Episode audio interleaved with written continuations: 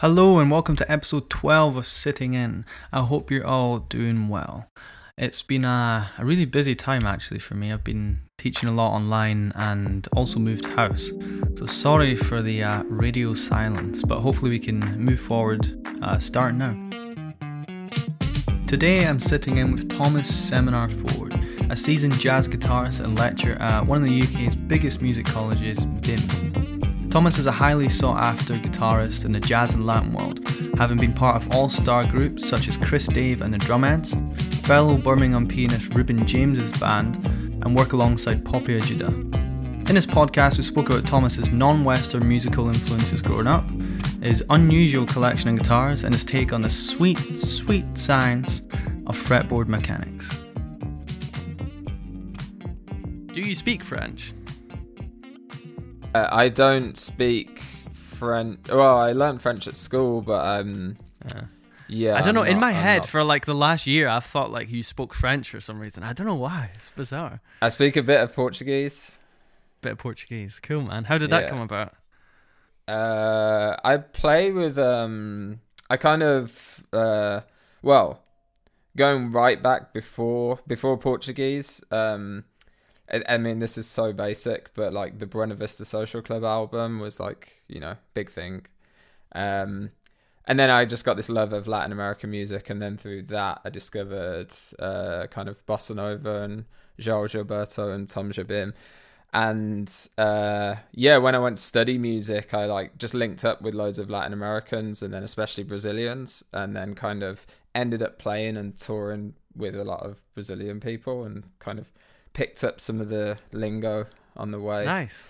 um so yeah but not much i never i never got fluent and my i've kind of fallen out of you know practice so now my Mm. portuguese is abysmal Yeah, it's um, one of those things. Like, I think I think a lot of people wish they could speak a, a different or another language. Um, and for me, I, I'm a- I've always been interested in French, and I remember studying it in high school because um, I essentially I only had I was only allowed to take one free period.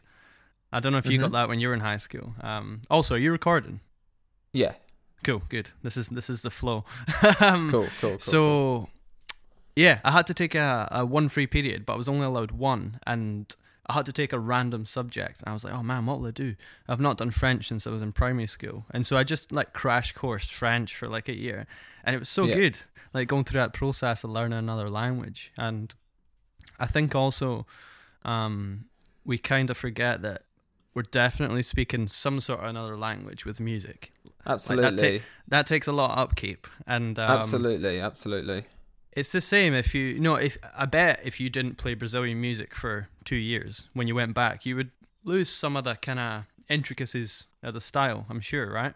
Oh, definitely. I mean, like, I think some things. Um, I think, yeah, I th- I do think that music. I use music as the. I use the analogy of learning a language consistently when I'm like, uh, whether it's teaching people or even just discussing it. I'm always using that kind of uh, basic analogy of like learning music's like a language. I think like one of the interesting things is that like um the I, I guess with music, I think I think the the thing with Western, I guess if we're dealing with Western music, so what we generally study and learn, so our kind of twelve tone chromatic scale, and uh, then everything within that essentially being based on like a diatonic major scale system of some de- degree. Um, we could kind of see like all the like things like Brazilian music or Cuban music or jazz or bluegrass or stuff. It's kind of like uh, different languages within the same root. So it's kind of like the Latin based languages. So like Portuguese people find it easier to learn and speak Spanish or Italian or even French because the languages are all from the same root whereas like uh, germanic languages uh, which kind of english is sort of english is a bit of a weird one but like Mm. we find it a bit more difficult because it's like we have different um a different basis behind it so like even if i take two years off brazilian music because like generally a lot of the structure's still the same it, it's quick to get back into it Whereas, like I think, say something like Turkish music, which has its whole, whole like system, um, like its whole theoretical system, Um, I mean, which I can't play anyway. But if I did learn to play it and then had like two years off, I think that would be more of a shock to this because that's like it's almost like a base like its roots are kind of completely not completely far. There's always like links, but um, it's there's they're more tenuous links between like what we know. So I kind of, I mean, I think I think there's I think it's kind of like maybe the analogy. I mean, it's a worn out cliche, but riding a bike, you never forget. um, so I think like if you learn to play, say, Brazilian music, like it's always going to be there embedded in you somewhere. It might just take a little bit of refreshing to come back. Um, cool, man. Have you studied many other sort of styles of music that are country specific? You know, like for example, music from the Balkans or like Celtic music or uh, so um, I got really, I did get really into uh, microtonal music when I was at university. Um, because I my guitar teacher is a great guitarist called Dave Fiuczynski. Um, and he plays like a fretless guitar.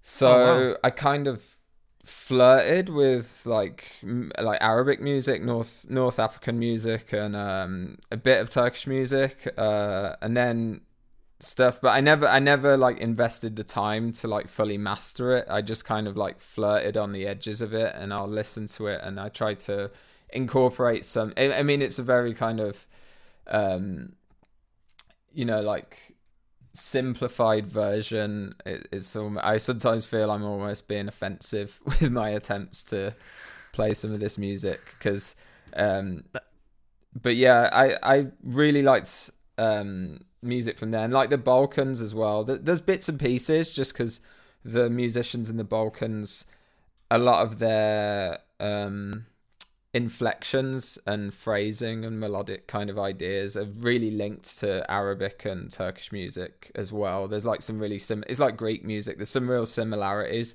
just because of the like the demographics of the region and the history. So like you can kind of find like um I think like Balkan music. If you go on YouTube, there's all these like v- VHS videos from the 90s of guitarists just teaching riffs. They're really bad quality VHS that people have put on YouTube.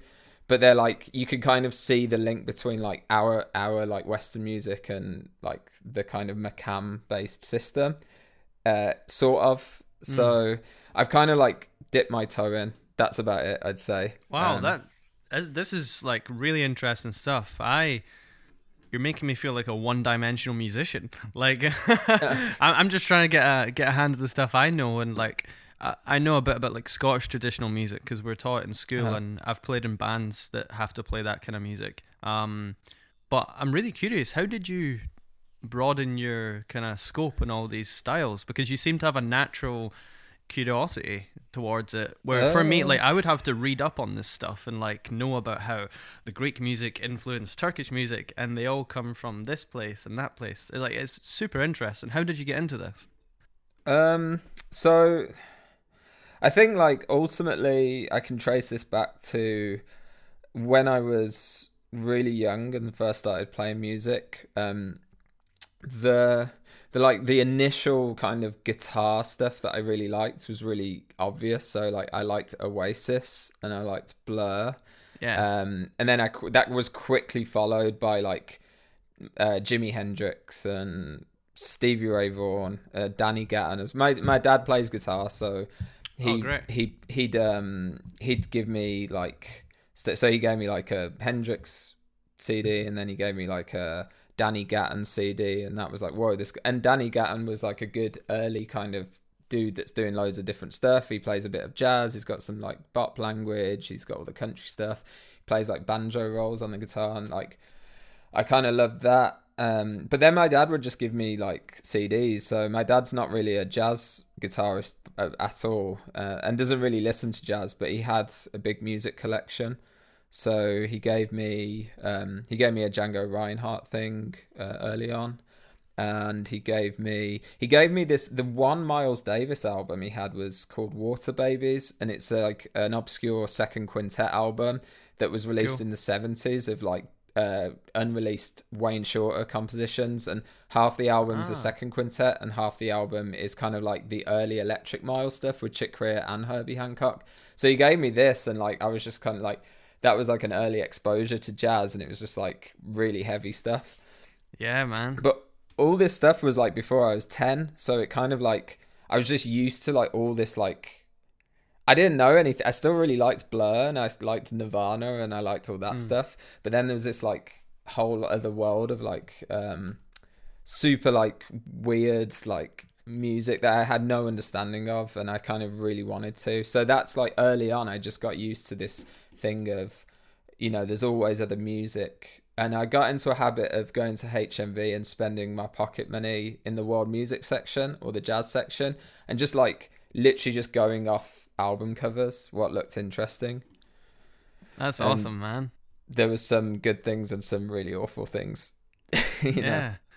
So Wow. and there was it's just completely random. It was just like you know, that I I don't think there was like a specific cause of it, other other than I was exposed to like some quite um like different music early on. That that's fantastic. I so my dad's favorite musician is Frank Zappa, and nowadays I could understand why. But when you're 12 year old who is only into like uh, Guns and Roses, Yeah, I, I just didn't get it. Yeah. and it, it took me a long time to open up my ears to these. Uh, it's not even that it's like necessarily because it's more complicated music, but it was just different from what I was familiar with. And it seems that yeah, from a young age you were naturally very open to just trying out things. And i think we all are as like babies and we slowly become more closed up. Yeah. but um i guess around the age you were being like around 10 year old yeah? Yeah, yeah like you must have like that's prime time to get someone into a style that's like not hip at the time you know what i mean? Yeah, 'cause, like, absolutely. they're so naive. And then because when i started playing guitar i was uh, a really self-conscious like emotional 12 year old like Mhm. moving on to being 13 and i was not interested in any of that kind of stuff like i, I didn't think like for me it was just about rock and that's all Yeah. i'd done but i definitely think you getting into at a young age is uh, why we're having this conversation right now and you're so naturally able to con- converse about it Yeah, I mean it's it's kind of the the the flip side of it. There is a flip. I think there's always like a positive and a negative to everything. So the flip side to this is like although there was some there were some popular bands, of course, like Oasis and Blur, and then Blink One Eight Two and Green Day, and like I did like I used to skateboard, so like there was the whole um that side of it, but there was a lot of stuff that like I shunned because I didn't think it was um musically worthwhile listening to. So like the Beatles for years. And as a kid, when I first heard them, my dad was just like, right, you have to check out like Rubber Soul and stuff. And I was just like, this is rubbish. This is this sucks. Like it's badly recorded, like the guitars are all out of tune, you know. And then like now I love the Beatles. Now like they're literally now I've got so much like from them, but I didn't get anything from them until I was in my twenties, and I pretty much like guns. It was at uni that I kind of got into the Beatles, but as a result, like that kind of me being like really open minded with music and going all over the place. Apart from what was like uh, culturally and socially part of me, like so the modern music. Um, like all this great stuff from the past, I was kind of like, yeah, this is, nah, I'm not, I'm good. Like, I'm, I don't need to listen to this. And that was the flip side of it is that like, and also with pop music, like there was a lot of pop music I kind of shunned, um, as a result because I was just like, oh, this is just like this is crap. This is something, I, and now I've got like a completely different view on it all. Um, I quite like like a lot. I quite like. I see like the positive side and like the actual beneficial artistic side of some commercial pop music that like does actually exist once you kind of get your head around the fact that there's different limitations to that music and stuff. So I mean like it's one of those things like I and I always think it doesn't really matter when you get in stuff. It kind of like because it's only about right now in the present. So it's like you know like me and you now are both guitarists that are into loads of different music and listen to that and that's like right now so like we can kind of discuss how we got here but then like it really it's just like right now that matters um, in a sense. But it's interesting to go Yeah. back and see what happened. Um, Yeah, no, absolutely. I, I'm just, uh, I'm intrigued as to digging into other people's history and sort of seeing Mhm. as to how they got to where they are. Because, you know, in some ways, everybody in the podcast, we're in the same situation. Yeah. We're roughly all like within the same age, within 20 years or something. It's Mhm. like, it's, it's kind of close. And we're all like young and we've all kind of started doing something online. But most importantly, we're all musicians who are creating music. yeah, And uh, I think it's really interesting to find out how people got there and also kind of what they're up to now.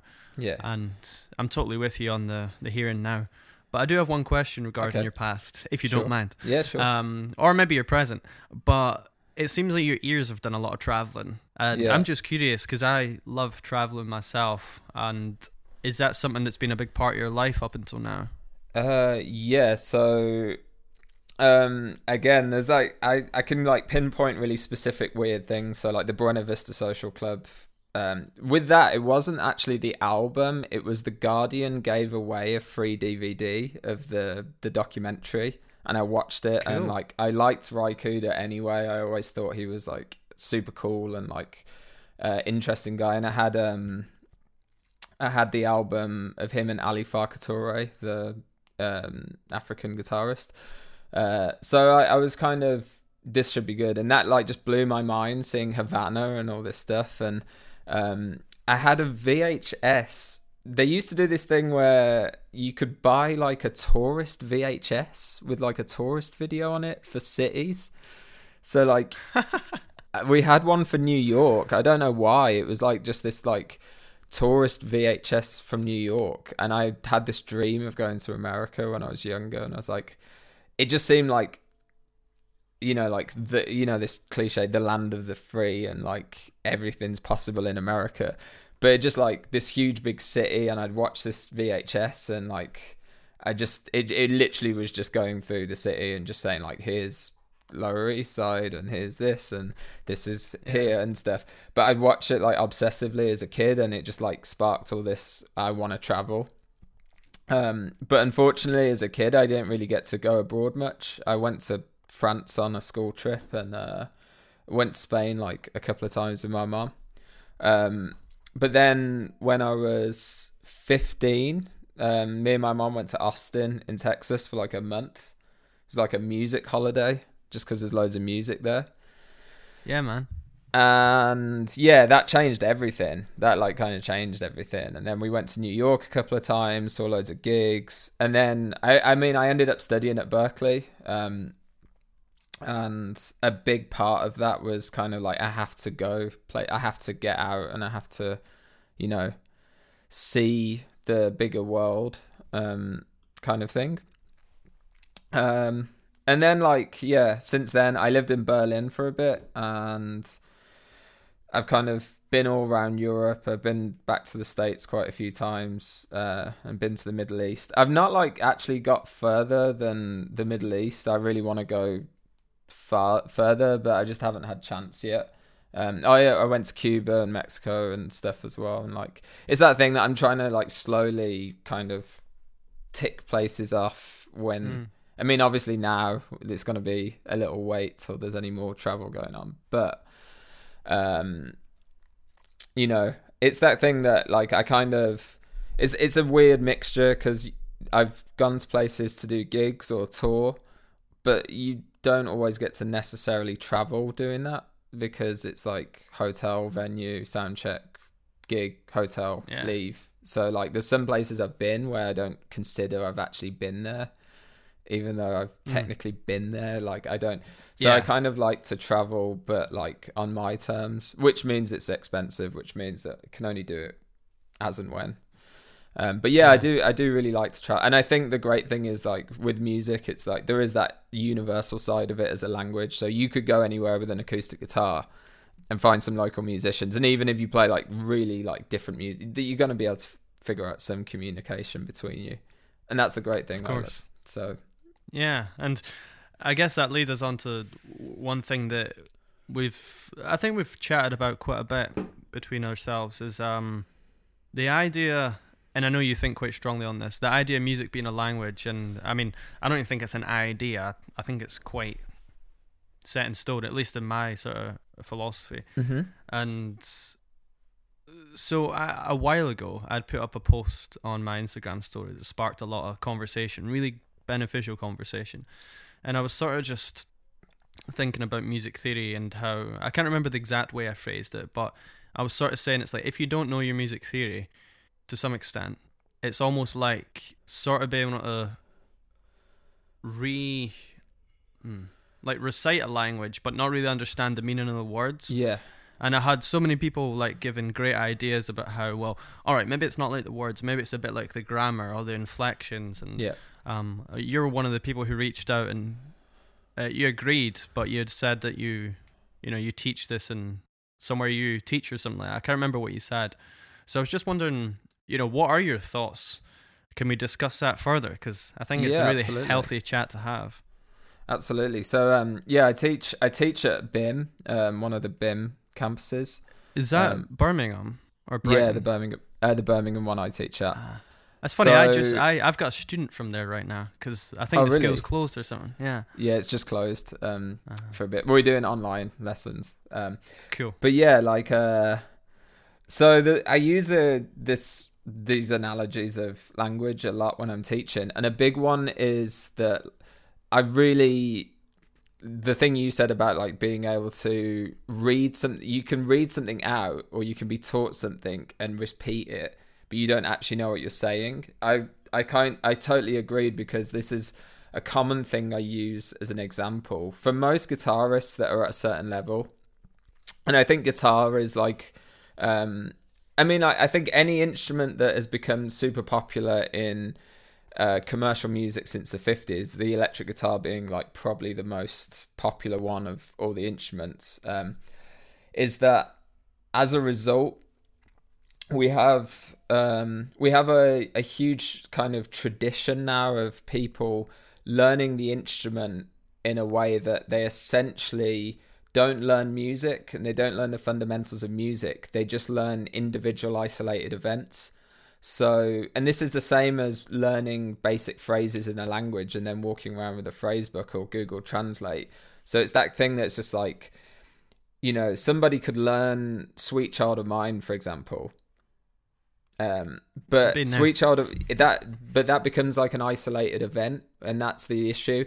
So like they don't think about it in terms of like a harmonic structure or like the main riff, like it's kind of melodic uh, structure and how that melody is put together and like what it fundamentally is and like how you could use that in something else or how you could use it to explain something else. It's just an isolated event. It's just Sweet Child of Mine.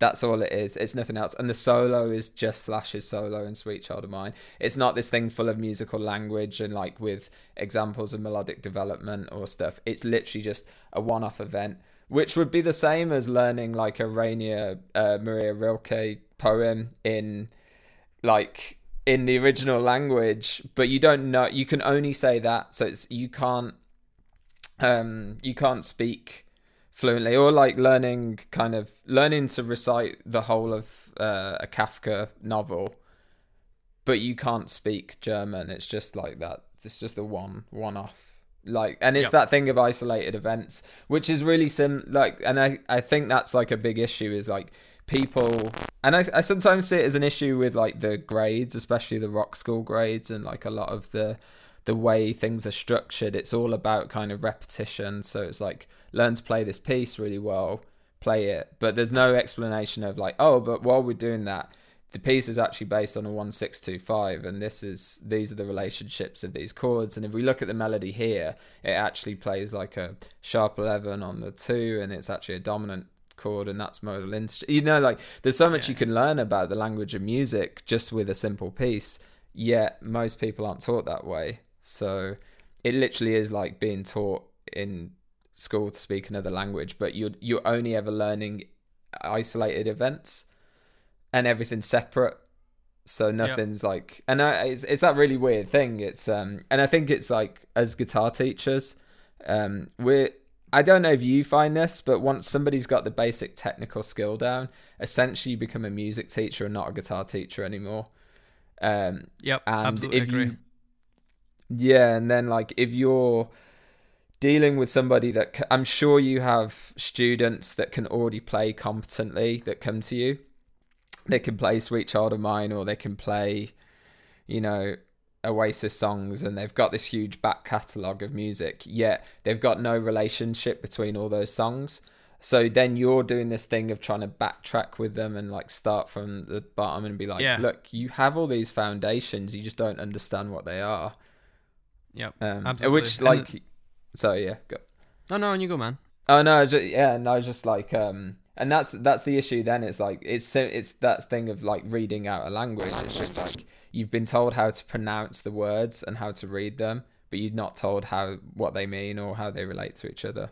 You just know that if somebody says like bonjour, you say bonjour ça va, Bonjour. like yeah ça va bien. But then somebody will come through with like, um, I mean, I don't speak any French, but then somebody could be like, oh, have you seen the weather today? It's like awful, isn't it? What do you think about that? And then all of a sudden you're like, uh, I don't know what to say. Yeah. no, no, absolutely, man. And the way I usually get students into this is, um, let me think, is explaining to them that I don't think you need to be taking lessons to understand music for that long. Generally, I, I don't Mm. think it takes that long to understand the fundamentals of music. And the selling point for that is that, well, I mean, first of all, you're going to save money because you won't need a teacher for a while.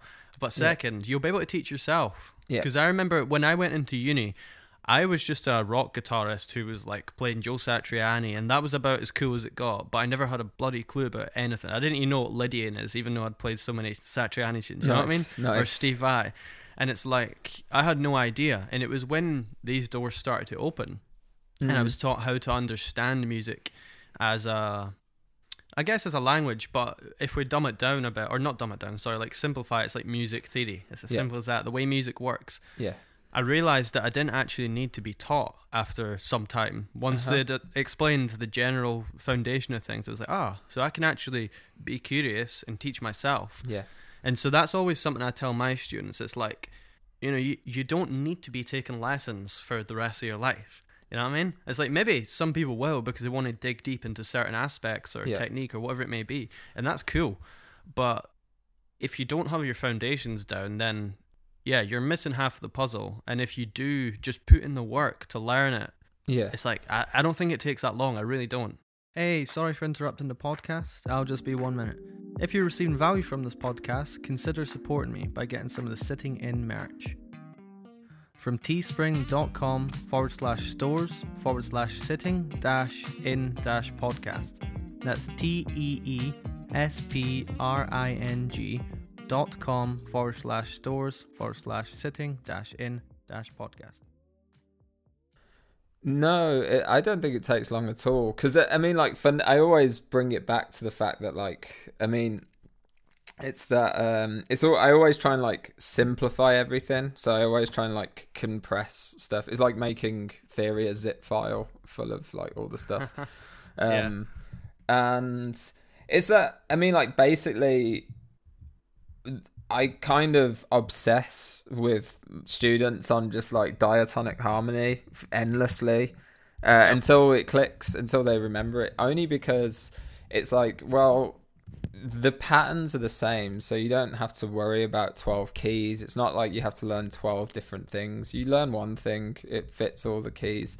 Um, and it, like you said, it's like if you know, I mean, like once you taught the major scale and the like the diet the actual like harmonic side of the major scale not just like the individualized notes and how things are harmonized then you've kind of got all the modes within it it's all done and then like i mean i was doing a lesson yesterday and i was we were talking about um harmonic and melodic minor on top and i was like well once you know the major scale really well those two extra scales are essentially like just variants thereof there's only like small differences between but you can kind of like um you can kind of just make the mental shift in your head uh, between the Yep.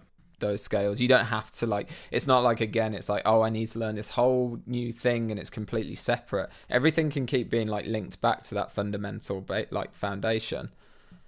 Absolutely, man. And uh, I'm really curious about your approach here because the way I teach this is Um, so we look at the the harmonic information within the major scale, and for me, the way that I present that information is just through intervals. So I make them Mhm. understand the relationship between each note. Then we get into building chords and obviously changing intervals to get other chords.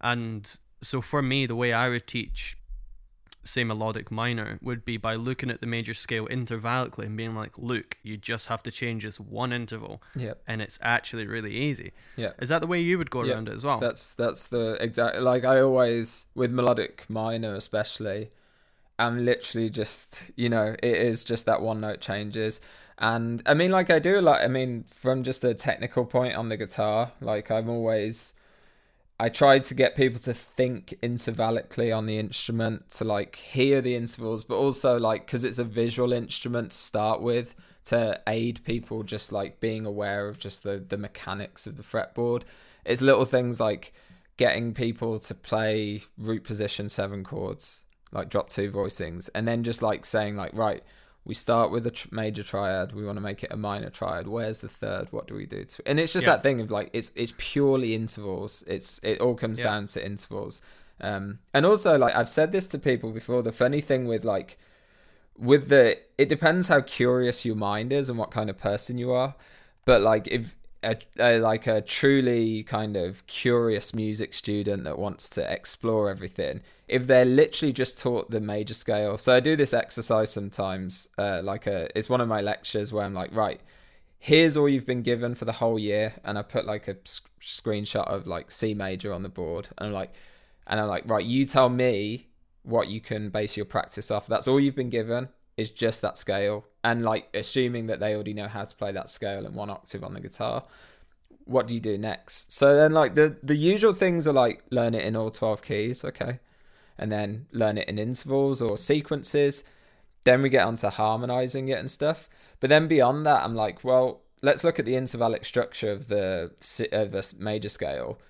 Once we look at all the intervals that are available and then go through the modes and see the other intervals that are available every single interv every single like dyad is possible that exists.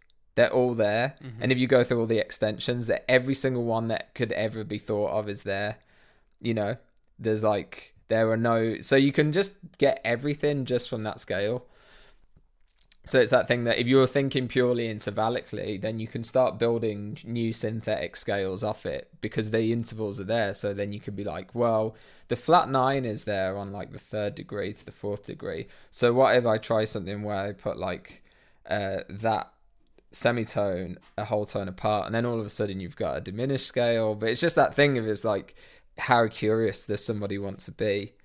Yeah, totally, man. And but the the major scale, it's uh, it's almost as simple as that. Like, if you're listening Yeah. and you don't know your major scale inside out, and you want to get into like understanding music, it's the best place to start. At least for harmony. Absolutely. Um, rhythm is a completely different ball game.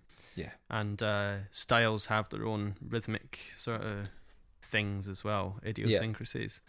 And I think part of playing Brazilian music is getting that rhythm down. I played a Mhm. gig. Um, it was for a month. It was just like once every week with a, a Brazilian musician. And before I get into what I was gonna say, I found the hardest. I think the best thing was the drummer. Man, this was like some old guy. He was like I don't know what age he was, but um, his feel was just so good. Like he had played this style of music for his whole life. He understood Yeah. it. Um, but anyway, I do just remember the rhythmic thing being the toughest to uh, digest. Really. Yeah, it's um I think I, I think that was what um like Brazilian music and Cuban music. I think the things that really drew me to it was that the rhythm, you know. Um I mean like well, Brazilian music harmonically there's some like unbelievable stuff going on. I mean Yeah. the Jobim tunes like the harmony uh, they're just unique like the but ignoring that the rhythmic side of it it's it's this thing of basing everything on clave, some Mhm. kind of clave um, which then like if we trace back uh, is essentially like west african. So it's like afro-cuban or afro-brazilian like all this like afro sambas and stuff. Um, that like really strong sense of clave of three over two that polyrhythm it's all west african. Um, so for me i mean i think just listening to that stuff a lot when i was younger and then luckily getting to play with some musicians. But I kind of just transcribed all the guitar parts off the Buena Vista Social Club album, like everything. I just like learned everything I could, uh, and then like it was the same with uh, I had a João Gilberto album. Um, I think it was the one with Stan Getz on and you know the classic. Yeah. Um, and I just worked all this stuff out. Um, and then as I got older, I got more into like there's a Brazilian music called chorinho or choro, which is Oh, like yeah, their yeah. So like I I got quite into that as well. Um, but yeah, like I was just like because I was listening to that music a lot and um, kind of I learned it at a young age. Um, when I did get to play with people, some more experienced people from those countries gave me tips and pointers, and like actually playing with people really, um, really helped. And at at Berklee, I played in like the Latin studio big band for a bit as well, and Awesome. um, I spent a lot of time with Danilo Perez, um, the piano player from Wayne Shorter's band. He's from Panama. And there's all these like influences that really helped. Um, but yeah, the rhythmic things like it is the thing that like separate for me. It's like the thing that separates like somebody that really understands that music and then somebody that's like just kind of it's that thing like it's the real book thing of seeing like Yeah. bossa and like it to me it almost sounds sometimes like on a Casio keyboard where you play press the bossa it's like Yeah, yeah, yeah, yeah. It's funny because when you, well, sorry that- go on I, No, no, I was go just on. gonna say, like at the beginning when you said, um, it's like sometimes you feel like you're playing like a bastardized version of something if you don't know the the language of it. Maybe I think I can't. Or oh, what was it you said? Anyway, it was something like that. And sometimes when Yeah. I'm playing bossa nova, it's like I feel like I've only got a few things that I can actually do because I've never spent the time to like really, really get into the language of it. And it's mostly the rhythmic thing of it, like the harmony. I can I can always get my head around most things. yeah But and I do remember when I was playing with this band, I was kind of fortunate because I was it was kind of weird gig. I was pretty much hired exclusively to play melodies and only solos because the other guitarist who sung all the tunes, he was amazing at playing bossa nova. oh nice Um, so I was kind of fortunate in a way, but there was some of the tunes they were doing. Can't remember what's the one. Uh, it's like a style that begins with an X. oh um sh- um uh, there's um oh what is that called again it's not afroche I can't remember. something man. like that uh I can't remember I Yeah, know it's, anyway, it's, from like I- north of Brazil I always remember those being just like I just couldn't keep up, man. Like it was, Yeah. it was there was too much. Like I, it wasn't within my uh my feel sort of thing. I hadn't uh, gotten into it, but I, I really love it. And Yeah, I mean stuff like that. I had an it. I, I had an experience like that with somebody because I kind of got known for a while in uh, like the UK when I was younger um, for being like the guy that plays jazz but plays all like this world music and like you know there's a thing where like people were kind of booking me for like all sorts of weird stuff. Uh, well, not weird, just like diff. And um, but I had those experiences because people just assumed that I played everything. And uh, once I got booked for a klezmer gig, um, Right. So like the Jewish music, um, and I went to re- the violin player was really specific, so they wanted to rehearse first. They wanted to just rehearse me and them, and I I was at a point where I was kind of saying yes to everything because I you know I was young, I needed money, I was trying to make it as a young musician, and um, I uh, turned up to this rehearsal and they had the charts. So as the same, like the harmony's fine, and like straight away into the first tune, like I kind of had I'd listened to a couple of things and I was like, oh, I kind of get it. It's kind of like po- polka kind of thing. yeah, Literally like ten seconds into the first tune, which she stopped. She was just like, um, "Can you play the rhythm properly?" And I was like, uh, and then she started like tapping it at me, and then I tried, and it was just it was just a train wreck. It was just that awkward moment of like she was like, "Yeah, you you don't play this music, do you?" And I was like, "No."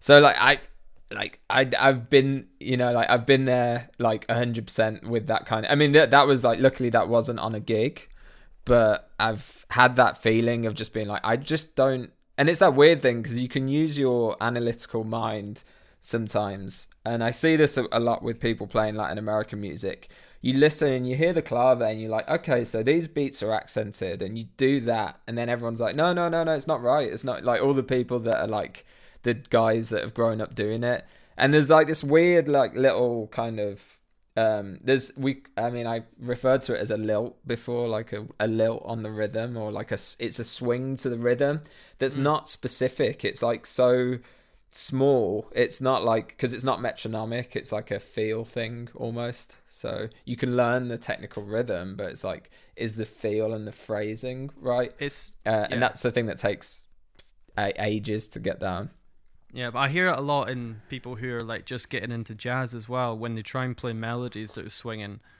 and it's just like my dad explained it to me when he was young, when I was young, and he was saying there's like a lot of young jazz musicians. It just sounds like they're always playing like like triplets or something. Yeah. And yeah. um, it's just that thing of not really understanding the feel, but understanding it with your eyes, maybe. Yeah. Like, absolutely. It takes a while to loosen up into that, for yeah. sure. But... Absolutely. Yeah, that's a really good example. Um, you get that a lot. It's like um, I always saw it as uh, when people are learning jazz, and is that phrasing, that like swung phrasing it's almost like some sometimes people sound like a basketball. It's like really like duh duh duh duh duh duh, duh you know, right, like yeah, it's yeah, that yeah, kind of like a really overly emphasized kind of a swung eighth note that's like too it's too exaggerated.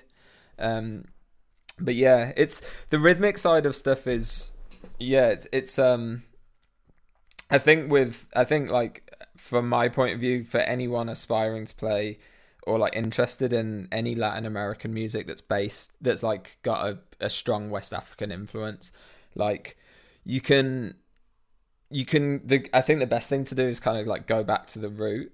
So like people just check out loads of Fela Kuti records because it's all based on the clave and like stuff, and it's like if you just go back to like where where that kind of rhythmic stuff originated from um, I do some lessons where some of my lectures are just like basing everything on a clave. So it's like put superstition on and sing the clave, clap the clave. Because you can, there's always, yeah. it fits everything. It's just melodically, whether it's 3 2 or 2 3 or there's like a push in it, it depends on the melody. The clave essentially just rhythmically fits different melodies. But like once you get into it, you start hearing it on everything. So for me, it's there when I play straight ahead. So I kind of like I can't get away from like it. It's like stuck. It's embedded in me now, forever. That's cool, man. Well, yeah, maybe. I mean, I doubt it's unfortunate. I think I, am I'm, I'm interested in checking out some more of that stuff. Um, but yeah, cool, man. That's that's all super incredibly interesting. And one thing, it was actually Jack. Jack had uh, left a question, um, and it's something that I'm interested in as well. But mm-hmm. part of what I think attracted me to like, or at least visually, like seeing your playing was like the guitars that you use. Oh yeah, you have some like pretty rad looking guitars. Do you mind yeah. telling me a bit about some of them? Because some of them I've never even heard of the brand before, or they okay. just look straight up funky. Yeah. Um. So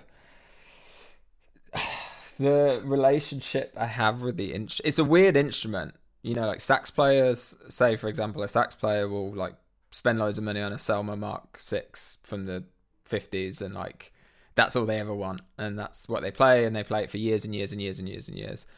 Um, or like piano players, unfortunately, have to play different instruments every time they do a gig, and like you know, um, guitar's a weird one because they're generally like inexpensive instruments in the grand scheme of things, you know. Um, so it means that we've got all, the, and we've got all this choice. Like there's like endless possibilities with guitar.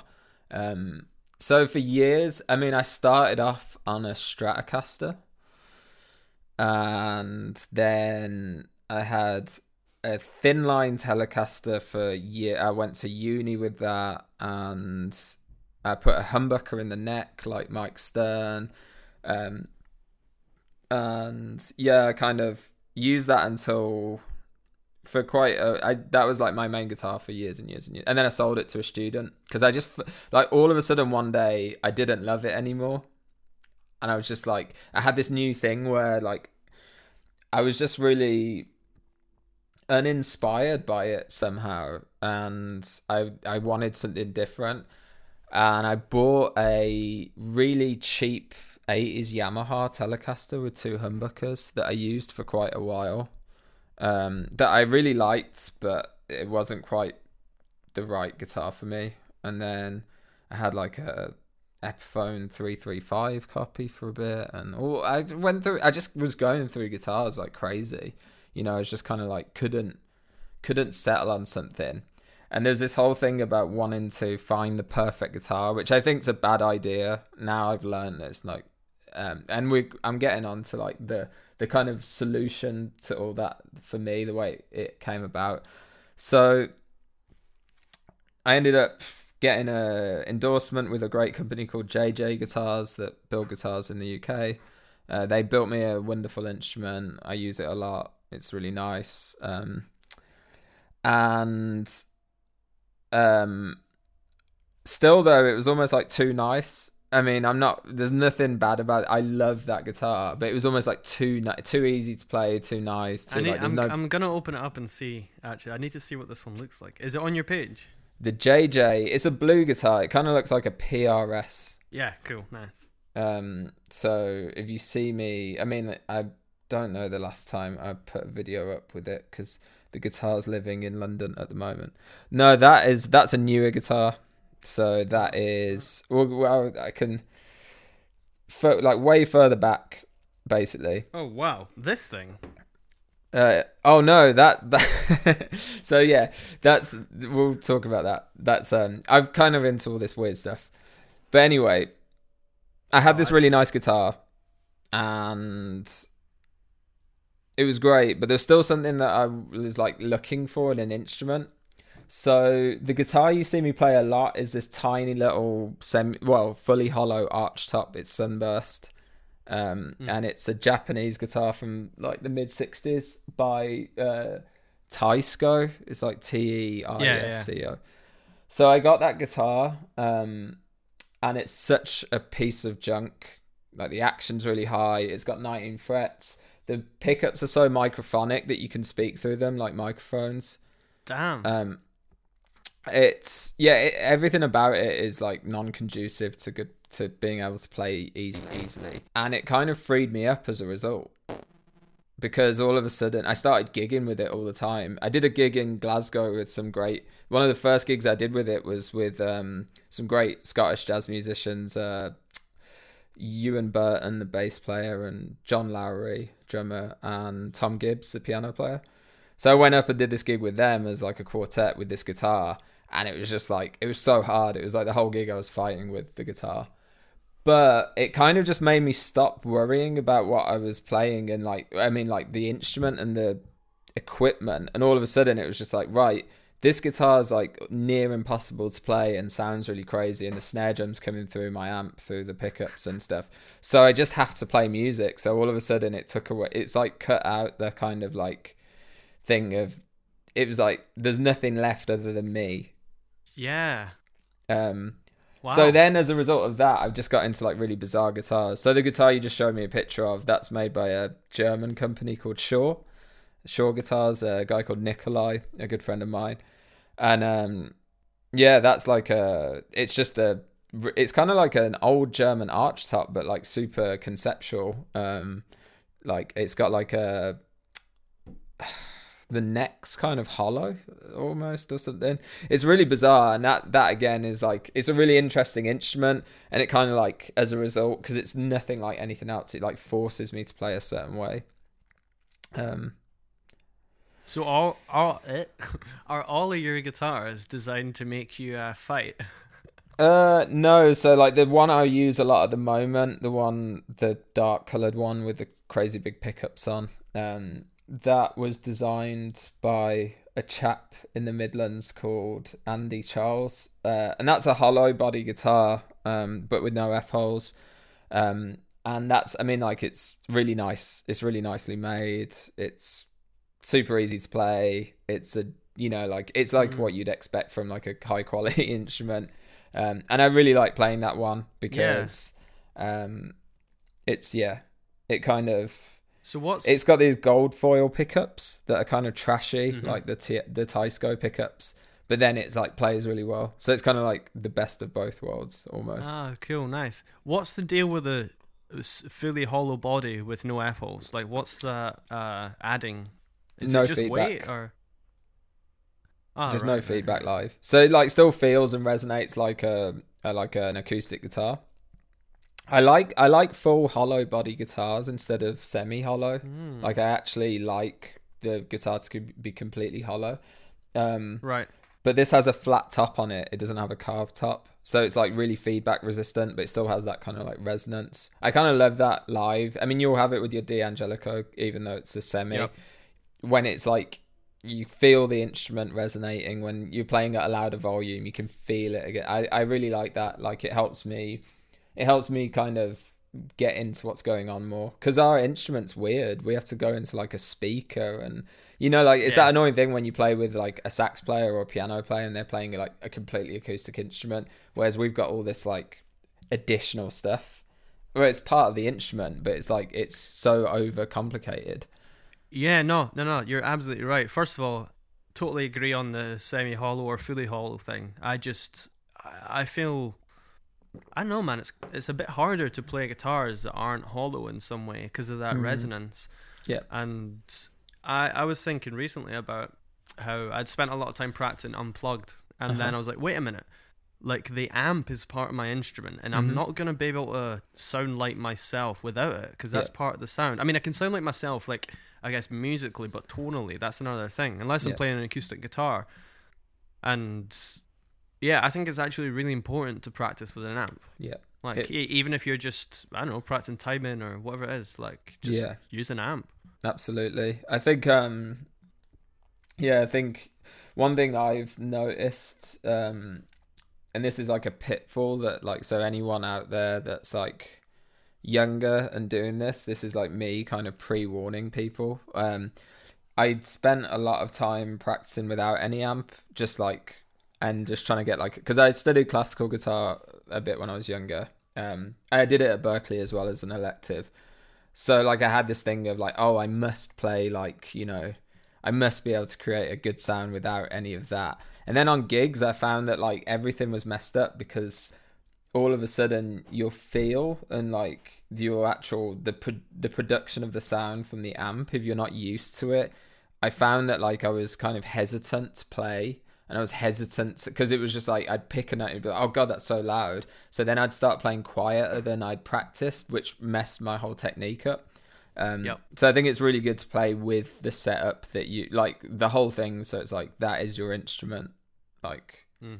um, and I, yeah, I totally agree. I think that's a great thing, and I agree also on the solid body thing. I find it really hard to get them to respond. You know, Hmm. I kind of find Yeah, the attack really fast.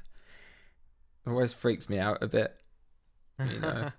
I think another tip that I would have for people who are trying to maybe they're younger and they're like thinking about the fact that they want to play live one day is that um if you're going to choose to stand up, which most people do, um you, you should really practice sitting at the or having your guitar at the point where it's going to be when you stand up. Yep. So I always get my students to like set their strap at a position where it's the same as when they stand up. Yeah. You know what I mean? Yeah. And it's like it's just a really small, small kind of tip. But once you do it, you realize that it's not actually harder playing standing up. Because a lot of people say that when they're starting to get into it, they're like, "Oh, I can't play standing up." It's like, well, you can actually. You just need to adjust your strap height so it's the same when you're sitting down. Absolutely. Uh, yeah, all these things are really important. There's all these technical considerations. I mean, like, I'm constantly battling with technique because I consistently change my technique, and it's this annoying, annoying thing that I've got. Um, it's uh, I, ever since I um, I read an interview with Don Cherry, uh, the trumpet player from Ornette Coleman's Shape of Jazz to come and stuff, and he consistently changed his like his trumpet.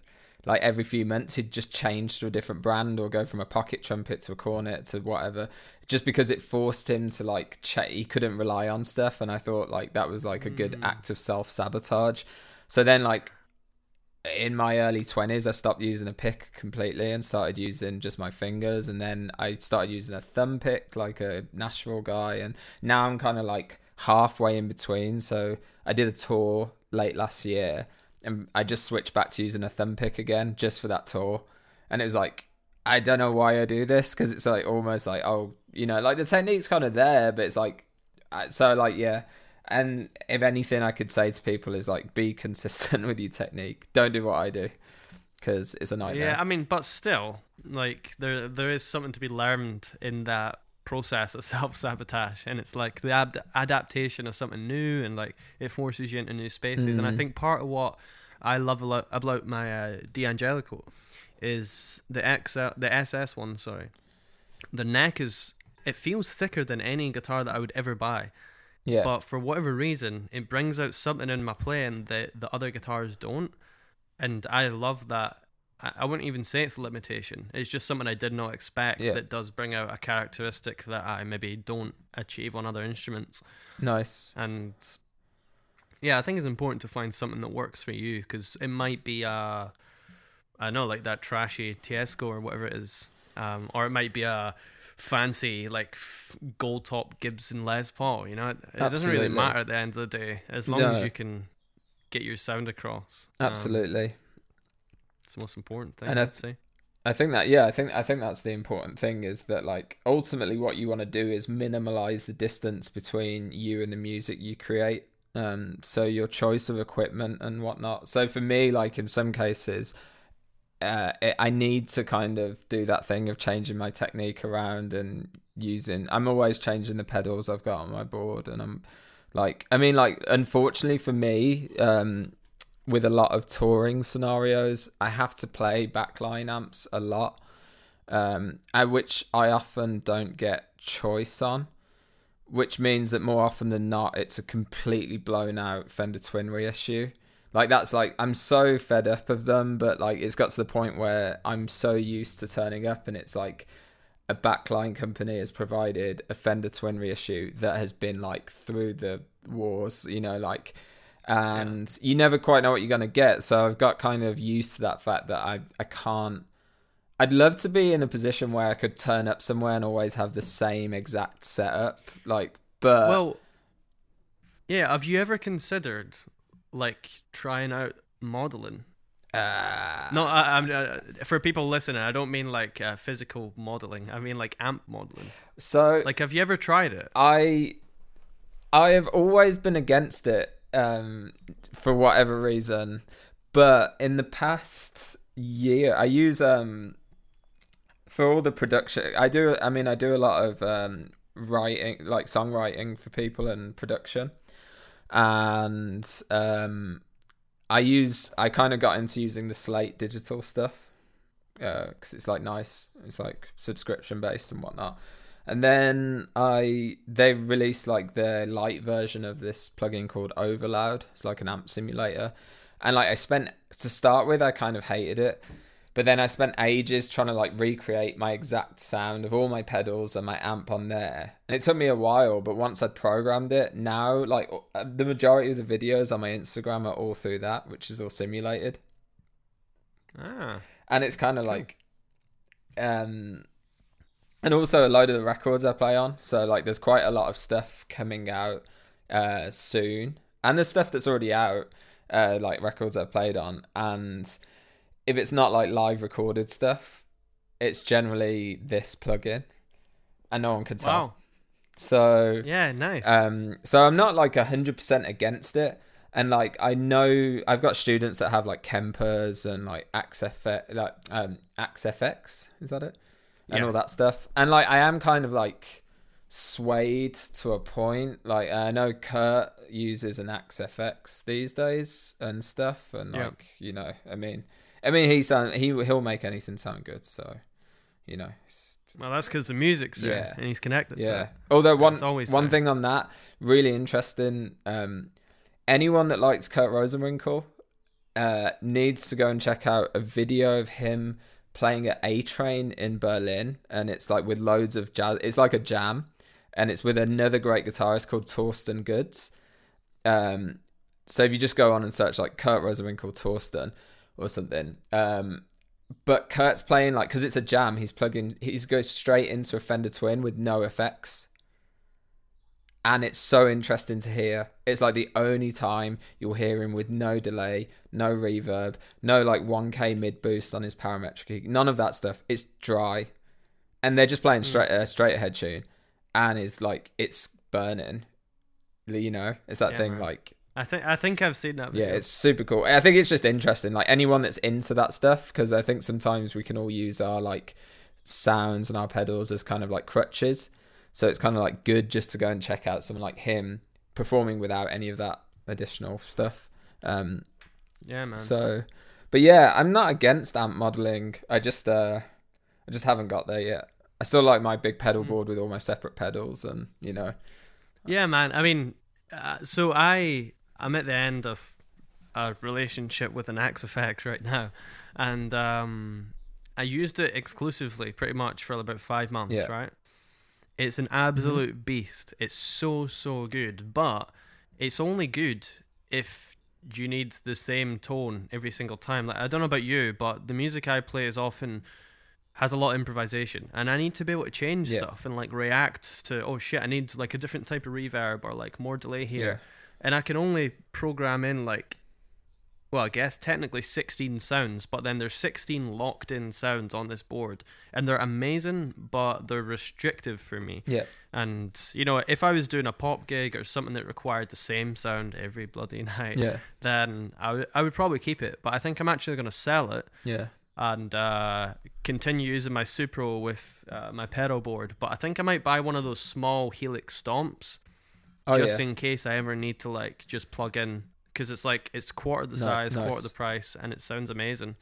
Uh, so yeah, you can get the best of like both worlds. You just need to work a bit on it. Yeah, I um I need to say that you put a poll up where you were like, which setup should I keep? And I voted for the Supro and the pedals, like without a Most doubt. people and did, man. Um, but like for example, I'm in a similar situation. So like the the main gig, one of the bigger, the, one of the main gigs I've got is playing in Chris Dave's band, and he's just like he wants different sounds all the time. He wants. I mean, he's he said to. I mean, like I feel I have quite a big pedal board. Um, for like I've got quite a lot going on on my pedal board, uh, quite some weird stuff as well. Um, and then recently he said to one of the people at Ronnie Scott's in London, um, that I that's a friend of mine. Um, like my friend went up to Chris and was like, "Oh, you know, like I know Tom," and then Chris was like, "Oh yeah, I'm trying to get him to buy more pedals." That was like his response. So like with him and working with him, he's like, he's kind of like, I want a million sounds and I want them on tap. Like so, he's like, he wants he wants like just endless tonal possibilities. And like you said, I've looked into the amp modeling stuff. The stuff on my laptop's great, but it is limited. It's not like Yep. and it's that thing like it's like what if you just want to like press like a random combination of your pedals on that you've never done before just because you kind of like you can kind of hear what it might sound like but on a gig like there's a point where it's just like I need you know like if it's like you've got some modulation going on or something but you like need drive as well at the same time as that and it's just like if you're on like a amp simulated thing and you haven't patched that or programmed it you kind of like Yep.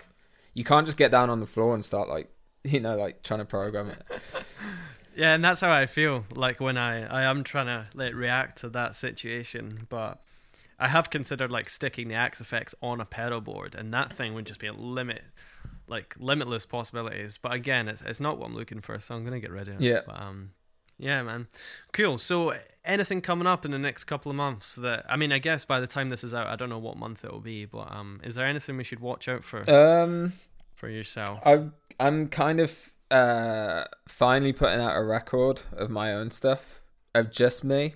Um so there's there's stuff like online that I've been part of um like different bands and there's one album on Bandcamp where I remade Chet Baker Sings so if anyone Oh wow, did you? Cool. check that out. Yeah. Nice. Um you just search my name and Bandcamp. And that's with a great trumpet player who also sings. Um but and that but that's from like years ago. That's like quite dated now. But I'm finally like uh putting an EP out um, of my own stuff, which should be out by spring or mid to late spring.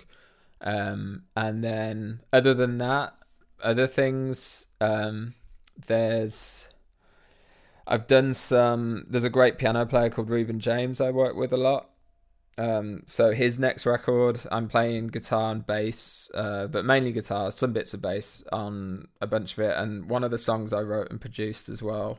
Um, and Chris Dave's next album, I've been doing bits and pieces on that. Not sure that when that will come out, but it'll be this year. And finally, there's a little, uh, a really good friend of mine who plays drums for me is a guy called David Hodek from Slovakia. He's the drummer in my band and his little brother is Aaron Hodek, who's the the really young bass player. There's kind of like a phenomenon online. Um, so yeah, his his record, Aaron's record's coming out uh, in spring, and I'm playing on one of the tracks on that as well. So that'll be worth checking out. Um, and then yeah, just outside of that, just like oh, there's there's um one other thing that's worth mentioning um, there's a really amazing singer I work with called Poppy Ajudha. Um, from she's kind of like a jazz singer in London, um, and I've been working with her a lot uh, in the past year. And there's um, there's a bunch of songs we've written together, and we did an arrangement of Watermelon Man that's coming out on Blue Note at some point. So just yeah, there's bits and pieces everywhere. And if not like that, then I'm always just putting up goofy videos on Instagram of like lo-fi hip hop or you know, stuff. I hope you enjoyed episode 12 of Sitting In with Thomas Seminar Ford. Uh, all the Thomas's uh, links are in the description to this podcast. And as always, thank you so much to everybody who's been getting some merch on Teespring. And yeah, look forward to the next episode. See ya.